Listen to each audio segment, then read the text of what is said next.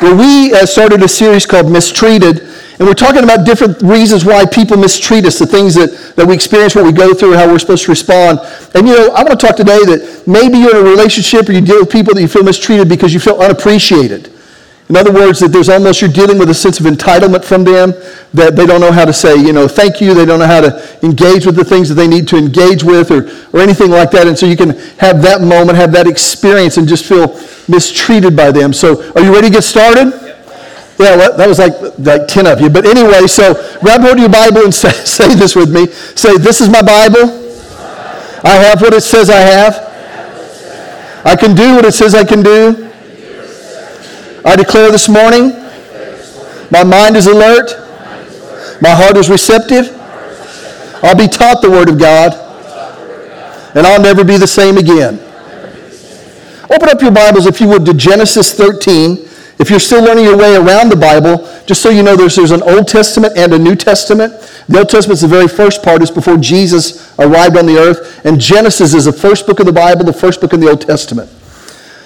And so, Genesis 13, there was a guy named Abram thousands of years ago, and he, God just had this uh, encounter, he had this encounter with God, and God began to reveal to him the plans that he had for him, the things that he wanted to do in his life, and, and how he fit into that plan and what it was. And so and God tells him, He said, you know, in order to bring that to pass, you're going to have to leave what you're comfortable with, leave what you're familiar with. I'm going to take you to this place, and, and God, I'm going to continue to reveal myself to you. Well, he did that, but he took his nephew Lot with him. Nep- uh, Lot's father had passed away, and so Abram took his nephew Lot with him. And, and so we're going to pick up there, Genesis 13, verse 5. And it says, Lot, who was traveling with Abram, had also become very wealthy with flocks of sheep and goats, herds of cattle, and many tents. But the land could not support both Abram and Lot with all their flocks and herds living so close together. So disputes broke out between the herdsmen of Abram and Lot. At that time, Canaanites and Perizzites were also living in the land. Man, I want Perizzites in my land. Anyway, finally, Abram said to Lot, Let's not allow this conflict to come between us or our herdsmen. After all, we are close relatives. The whole countryside is open to you. Take your choice of any six or land you want, and we will separate. If you want the land to the left, then I'll take the land on the right. If you prefer the land on the right, then I'll go to the left. Okay, so think about this for just a minute. Abram, out of the goodness of his heart, takes Lot with him. They travel together, and God's blessing is upon Abram's life. And they were an agrarian culture, and so the blessing of God looked like this that they got more sheep more cattle, more things like that. And so, and, and as a result of Lot traveling with Abram, not only was Abram blessed, but Lot was blessed. In other words, it was one of those relationships that because Lot was connected to Abram, he experienced the good hand of God upon his life as well. Now, it doesn't mean that God didn't love Lot, but he was, he was connected to the place that Abram was going, and there was just this favor upon Abram's life. Well, they were so blessed that, you know, the, the people that were working for them, there was kind of this tension, this, this thing that was between them. And so Abram's like, man, I don't want strife. We don't want strife. And so, you know, you just pick. Now, let me just tell you how this should have worked. All right? Very seldom do I tell people how to do their lives, but I want to tell Lot how he should have lived his life right here. If only he were here. But I, I, what he should have done was, was, Uncle, man, you've, you know, you, you took me. You took me when, when I you know, my, my father passed, and so I've journeyed with you, and because of your presence, because of your goodness, God's been so good to me. He's been so good to me. And so I don't want to pick the lane. You pick the lane. You take the best. I'm going to give you the best. Out of, out of, because of your goodness and because of my appreciation, because of my gratitude, I want you to have the best. I, I don't want the best for myself. I want you to have it. I want to give it to you. It's, it's yours. That's what gratitude looks like. This is what Lot did. It says this. It says Lot took a long look at the fertile plains of the Jordan Valley in the direction of Zoar.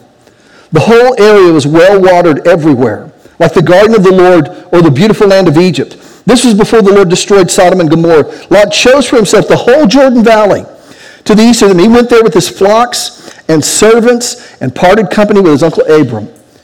So Abram settled in the land of Canaan, and Lot moved his tents to a place near Sodom and settled among the cities of the plain. So instead of Lot having this mindset of everything that I have is because of you, because of God's blessing upon your life, and because I've been able to connect with you, that Lot instead looked at me that that's the best, I want that. And it really reveals such, such a picture of entitlement, such a picture of that's mine. And when you look at, the, at this whole story of Lot and Abraham later on, man, because of the place that Lot chose, he, you know, he, he got as close to Sodom as he could get, which was a wicked city. And it was even because of Abram's intervention that Lot made it out of that place alive when judgment fell upon that city. And not one time in this whole, in this whole encounter, in this whole passage, do we ever see Lot showing appreciation or gratitude or honor to his uncle. Not one time. We see him putting up with the people around him, getting in conflict with the guy that had been good to him. We see him choosing the best for himself. And we see him being indifferent to God's plan of his life so much so that if his uncle hadn't prayed for him, that he probably wouldn't have escaped what took place in that city either. And not once, not once does he say thank you. Not once is he grateful. When we think about entitlement, and so many times we think about being mistreated by people that are unappreciative, it's because of the spirit of the sense of entitlement that seems so prevalent in our day.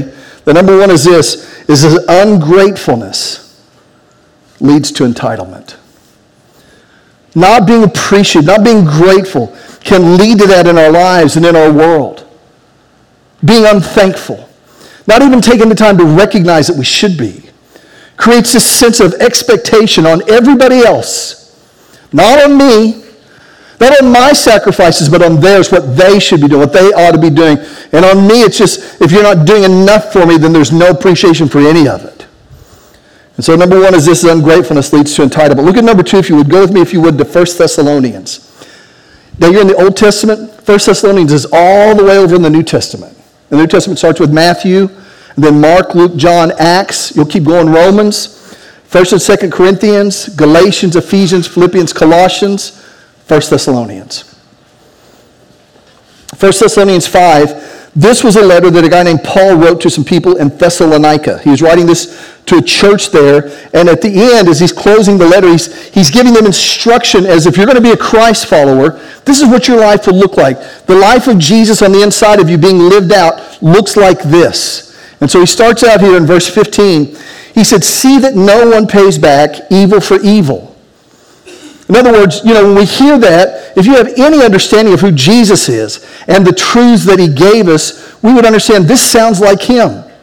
Matter of fact, you know, he said this in the Sermon on the Mount. He, he said, you know, you've heard that an eye for an eye and a tooth for a tooth, but he said, I say to you, if you're smitten on one cheek, turn and offer the other also. In other words, turn the other cheek. That's from Jesus. You know, if somebody asks you to go a mile with them, go two miles, go the extra mile. So it just makes sense if we're followers of Jesus that this is what our life looks like. That it looks like that person that won't return evil for evil, that it's not revenge. We don't seek revenge and to get even if we're followers of Jesus. It's just kind of one of those common things about a follower of Christ, what they look like. Then he goes on to say, but always, everybody say always always try to do good to each other and to all people. So, one of the things that we as believers should be is we should, we should never pay back evil for evil. We should always try to do good to each other. Then he said this always, everybody say always, always be joyful. And then he said, never stop praying. In other words, a, a common part of our life should be prayer. Now, one of the things I would tell my kids on a regular basis, one of the things I would always tell my kids is to never use the words always. And so, uh, because a lot of times those kind of words, there's always, there's, there's almost always exceptions to them. Did you ever have kids who come to you and go, hey, I'd really like these new pair of shoes? And you're like, why do you want them? Well, all the kids have them. All the kids have them? All the kids have them. So if I went over so-and-so's house, they would have these shoes there. Oh, Dad, you're being ridiculous. And so a lot of times we use, you know, I would be like, you should just use PF flyers. They make you run faster and jump higher. And they were like, what are PF flyers? But but here's one of the few instances where an absolute fits. That for us as Christians, that we should desire to always be joyful. It should be part of who we are. That prayer should be an ongoing thing in our life that we should never stop praying. But then he said this be thankful. Be thankful in all circumstances. For this is God's will for you who belong to Christ Jesus. Be thankful in all circumstances. It didn't say for all circumstances. If you're, really, you're going through a really hard place right now, there's things you're battling with, you may be in for the fight for your life. Well, I'm, I'm just thankful for that. Well, okay, but, I, you know, do I have to be thankful for that? Well, let's just say this be thankful in it. Not, not necessarily for it, be thankful in it. There, there's always some indication of God's goodness in our life, no matter what challenge we're facing. There's always some evidence of what he's done for us, and, and that we have an opportunity to thank him and to be appreciative no matter what's going through our life. Everything that's taken place may not necessarily be him doing it, but in it, there's some evidence of his presence, some evidence of his goodness in my life. You know, there have been times where I'm, I'm just going through a really hard place. I have pressure on my life. I have stress on my life. I remember when my father was sick and I was having to drive back on, on Sunday. As soon as church was over, I'd, we were in New Mexico. I'd hop in the car and I would, I would drive back as, just as fast as I could to Oklahoma. My mom was in the early stages of Alzheimer's. My dad was in ICU. I don't have any brothers or sisters. And then on Wednesday, I would go see him again at the hospital, and I would get up and I would drive back to New Mexico and get there just in time to do a youth service on Wednesday night. It went on for several months, man. It was an incredibly hard season in my life. I wasn't, I wasn't really grateful that I was having to do that. But I was thankful that I had people around me that helped me when I was going through that season. I was thankful that God made sure that we had the resources to do the things that we needed to do. That even in this really hard season of my life, the evidence of His goodness was all around me, if I was willing just to look at that, to see the people that loved me, that were for me, to see the fact that I had another day to fight with this and, and to make my way through and to see if I could discover an answer to it. And he said this be thankful in all circumstances. And then he went on to say, For this is God's will for you who belong to Christ Jesus. You know, so many times, you know, as Christians, when we're really, when we're really, you know, just wanting to follow his plan, wanting to follow what he wants to do. I mean, we're intent on that. We're, we're engaged with that. And we may not know what it is that he wants us to do. There have been times, you know, I, I, this has been my prayer sometimes, where it's been like, Lord, I don't know what I'm supposed to do. But you do. And, and, it, and in that prayer, just recognizing that He knows and that I believe that He wants to reveal it to me. Now, now sometimes He doesn't reveal it to me immediately because there's things He's doing in me and things, a work that He's doing in me. And there's other reasons I probably don't even know about. But even in the middle of that, I may not know what His will is for me as far as the next step or regarding what's going on currently or anything like that. But I do know the will of God in any of those situations, even when it's unclear, uncertain, that the one thing that I know is His will is that even in uncertainty, continue to be thankful in uncertainty. Continue to be thankful, even when it feels like the world is kind of falling in on me. And as believers, man, I mean, do we not live in an incredibly broken time? My heart grieves when I turn on the TV. He grieves and I deal with just all this anger. I have to step back and be reminded that that the brokenness that we see is the evidence of how desperately the world needs Jesus. And it needs the followers of Jesus to know that what the world needs is Jesus. But thankfulness, being grateful, should be a common trait of a Christian. Then, when you think about a few things that, you know, perfection should not be a trait of Christianity, because none of us are that. I mean, I'm certainly not. And you came to church looking for the perfect pastor, this ain't your place. But we can love each other.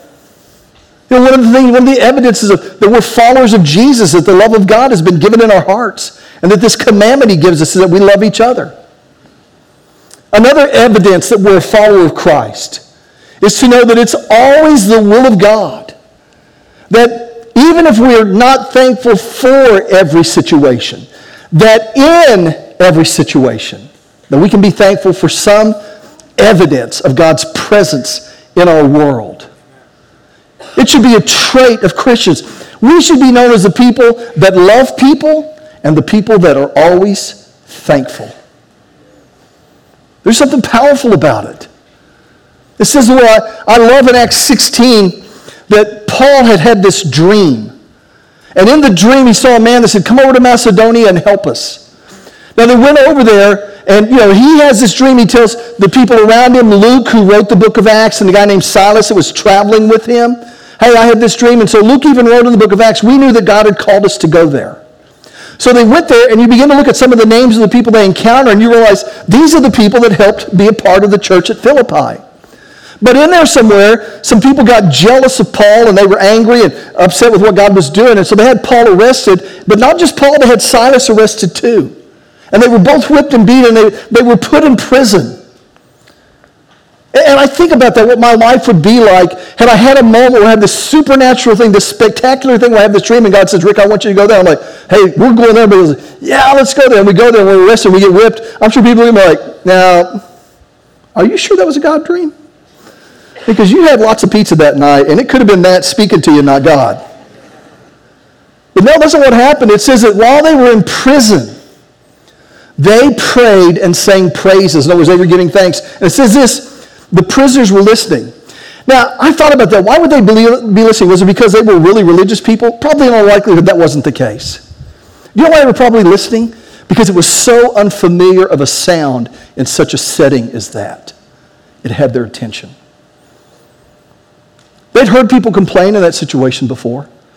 They'd heard them get angry, mad at God, and all of those things. And I'm not saying that, that none of us ever had those moments ourselves, but there was just something powerful in that place that was so powerful that the most unfamiliar sound in that prison where people had been experiencing hardship and mistreatment were these two lone voices singing praise and giving thanksgiving that it caused these guys that were not religious people to stop whatever they were doing and lean in and listen.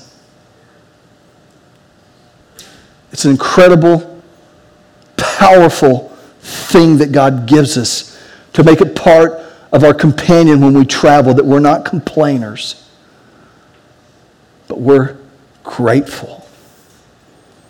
We're thankful. And thankfulness keeps us away from feeling entitled ourself. Number two, if you're taking notes, is this is that being grateful should be a common trait of a Christian. Let's look at this last one, we'll close. Go with me, if you would, to Luke 17. It's the third book of the New Testament. It's Matthew, Mark, and Luke. And like, if you're new, you know, to the Bible, if you hear the term Gospels, like it's in the Gospels, they're talking about either Matthew, Mark, Luke, or John. Okay, Luke was not a Jew. He was the only one of the Gospels that was not written by a Jewish guy. He was a Gentile. He was a doctor. And so these are eyewitness accounts. And so in Luke 17, verse 11, and I'm going to read some of this, and I'm going to give you kind of like cultural context for their day. So it said, as Jesus continued on toward Jerusalem, he reached the border between Galilee and Samaria. And as he entered a village there, ten men with leprosy stood at a distance. Everybody say, at a distance. He stood, they stood at a distance crying out, Jesus, Master, have mercy on us. So, a lot of you may know this, but some of you may not. But back then, if you had leprosy, it was, it was incurable. And so it was, it was such a horrible thing, and it was a slow, torturous death. It would, it would begin to eat off your, your fingers, your nose, your ears, just all of your appendages, and eventually you would die. But there was also a concern about it being contagious. So in the Hebrew community, that if you if you were diagnosed with leprosy, then they would make you leave your family. They would say, you, you got to leave your family, you have to leave the community. And they had these little communities that were just people with leprosy went and lived. They were called leper colonies. And they just stayed there and suffered with these people that they didn't know, separated from their families until they died. It was a horrific thing.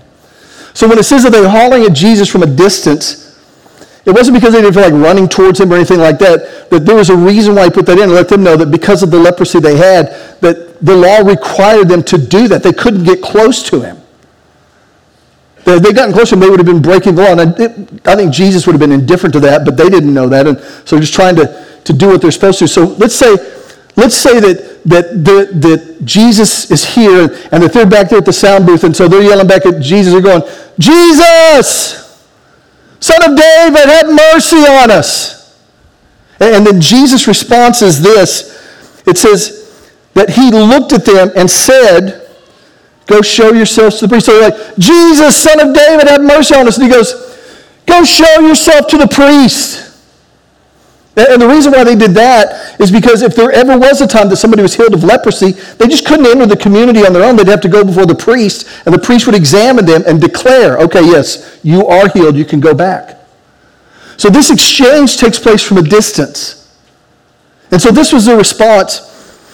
It says, and as they went, they were cleansed of their leprosy. In other words, it didn't happen immediately. They were on their way. They were obeying as they go. I don't know whether it was a gradual thing that it left them as they continued to go, or as they turned and went, it all of a sudden went away. But somewhere on the way, they realized that it was gone. And then this happened. It says, one of them, when he saw that he was healed, came back. Everybody say came back. Came back. Where did he come back? He came back to Jesus. He came back to Jesus shouting, Praise God. He fell to the ground at Jesus' feet thanking him for what he had done. This man was a Samaritan. Jesus asked, Didn't I heal 10 men? Where are the other nine? Has no one returned to give glory to God except this foreigner? And Jesus said to the man, Stand up and go. Your faith has healed you. So, so they're all on their way, and they begin to realize as they go. And, and, and again, sometimes details in the Bible are very significant. There's a reason why they do them. And, and it points out that Jesus, when the guy comes back, he says, Wait, there were 10 of them, and he said the only one that came back is this Samaritan. Now, the truth about it is, is that the Jews and Samaritans had, had conflict for centuries. The Samaritans were, uh, were kind of, uh, they were kind of a hybrid Jew. When they'd been taken into captivity, they mingled with, um, with people that were not Jewish. And, and so the Jews kind of viewed them as compromisers. And so historically, for centuries, there had been conflict. When Nehemiah built the wall, it was Samaritans that had given him so much grief. And then there were times that the Jews had given Samaritans so much grief. So when Jesus tells the story of the Good Samaritan, and the Samaritan is a hero, to some of the Jews around there, it's probably like, ugh. And so the Jews were, they were viewed as, the Hebrews were viewed as children of the covenant. You know, the promised, they, they were the promised people. And so, so they go, and yet none of those that were part of the covenant return. And Jesus points out that the Samaritan was one of you guys' spies. He's, he's here, he's back. And he says this to him Has no one returned to give glory to God except this foreigner? And Jesus said to the man, Stand up and go, your faith has healed you. Now, the truth of the matter is that all of them were physically healed. They no longer struggled with leprosy, but, but Jesus was indicating there was something even greater. Here, there was more than just a physical thing that took place that his faith brought him back to Jesus. There was, there was something whole about a person that can be grateful.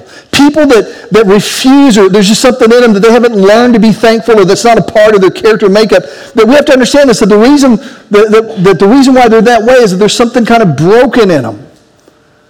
That, that somewhere along the line there was, there was some, some scar, some wound that took place, and it was never healed. And so it created this sense of entitlement, this, this sense of, owe me. And yet this guy, he brought him back, and Jesus said, Your faith has made you whole. One script, one passage says, It's made you whole. Whole, you're, you're completely restored. Uh, not just physically, but, but you're restored from the other things that were missing in your life. Your thankfulness has done that uh, two things I'll say as, as, I finish this up, and I've shared them before. One, one is, is that, you notice this, it says, one of them, when he saw that he was healed, came back to Jesus shouting, Praise God. And I've said this before, but it, it just, have, it's good for me to hear it, so I think it's good for you to hear it. Thankfulness always takes us back to Jesus. If, if you find yourself that you, you're just kind of distanced from Him, I'll, I'll challenge you after this. Begin to look around for things in your life to be thankful for and watch as it turns your heart back towards Him. It brings you back to Him. Thankfulness always brings us back to Jesus. This guy says he, as he, as he returned to Jesus, it brought him there. And, and then again, like we, we talked about in the book of Acts in Acts 16, that it's just a testimony to who we are. If you're, if you're taking notes, being grateful is evidence of a healthy soul. If you're dealing with somebody in their life that seems so unappreciative for the things that you do for them, there's always, just whatever you do is never enough. You know, again, tr- try to you know, help them if you can, but also have some compassion for them from this standpoint. It doesn't mean that, that you have to be an enabler on a regular basis, but just have some compassion to realize this there's something broken in them that needs to be made whole. And if they could ever learn to become thankful, and it would take them back to Jesus, that this gratitude would begin to grow in them, and this awareness of how blessed that we are by the goodness of God. I'm just always blessed by the goodness of God. I, I walk around in here sometimes and I see the things like we have cameras in here, and I don't know anything about doing cameras. We have music equipment up here, and nobody ever asked me to sing a song mean, there's so many things around here that are so disconnected with my gifts and talents that there's no other explanation for it other than it's the goodness of God that's brought it here. I'm just telling you, just stop and look at your life for just a minute. In any storm, in any, t- and, and, some of you are battling some real battles that the rest of us have no idea how intense it is. And I want you to know something. I'm not making light of that at all, man. We, we need to be praying and engaging with you. And I understand you're in a hard place. And I know, and I'm not. I, I don't want to make it sound like it's easy. It's a decision you'll have to make. But for those of you, I, here's what I want to encourage you to do. I, I wish you could do is just for a moment, just look for the evidence of God's goodness in your life and thank Him for those things. I shared this story, and I'll close with this. You know, I'm from here, but for 17 years we lived in New Mexico and, um, and did student ministry there. And for a while there, they had a Quiznos store, and they had a sandwich there that I, that I really liked. I'm sure it's going to surprise some of you. But I, I went in there one day, and this um, the guy that was managing, he was behind there, and you know we were talking, we were engaged. He's making my sandwich, you know, and I'm, I'm trying not to distract him because I want a really good sandwich. And so he, um, as as we're going, then he's he's kind of an NFL guy, pro football guy, and I like the NFL okay, but I'm more of a college guy. But so he asked me his playoffs. I think he was a Raiders fan, and he said, "Hey, who's going to win this Sunday?" I think the Raiders and Broncos were playing in the playoffs or something. I, I didn't care. And he was for the Raiders, and I'm for the I don't care team. And so, but I said, I'll engage him. I said, Well, I, I think the Broncos will win. He said, You? Yeah. He's got his Raiders hat on. I said, Yeah. He goes, I think the Raiders are going to win. As a matter of fact, he said, You know what? If the Broncos win next time you're in here, your sandwich is free. And I'm like, Well, what do you want from me? Because this kind of feels like gambling. And, I, you know, I mean, it's a, you know, if I, if I tithe off of it, is it okay? I mean, I, you know, I don't know, I don't know how that works. And so, so, um, so I, I left and came back a few weeks later.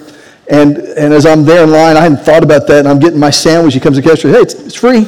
I'm like, why? He goes, yeah, you see, you know, the, Bron- the Broncos won. That was our deal. I'm like, oh, okay. so I went and I sat down and I ate my sandwich. It was just a little better that day than normal. I, I don't know, I can't explain it. So, so I ate it, and then as I'm going out to the car, and I, I got to the car, and I thought, man, I never thanked that dude.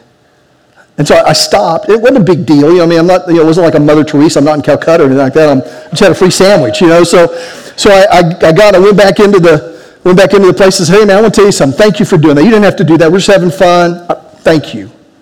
He was like, oh, yeah, no problem. So a couple weeks later, I went back to Quiznos. Apparently, I have a Quiznos problem. But I went back there.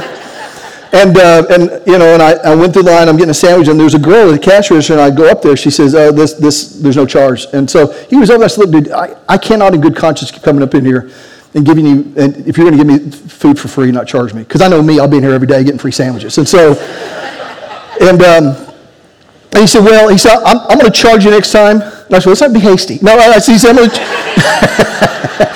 he said, he said, I'm going to charge you next time. But he said, I, I, saw what you did last time. He said, when you, when you left, I saw you stop at the car, and he said, You came back in and you thanked me. He said, Be honest with you, said, I give out free sandwiches here all the time. He said, I've never had anybody do that. I thought, such a simple thing. Such a simple thing. I could have went in there and like read all these scriptures to him. Join hands with him. God make this guy a master sandwich maker. but, it, but let that begin with this sandwich that he's making for me.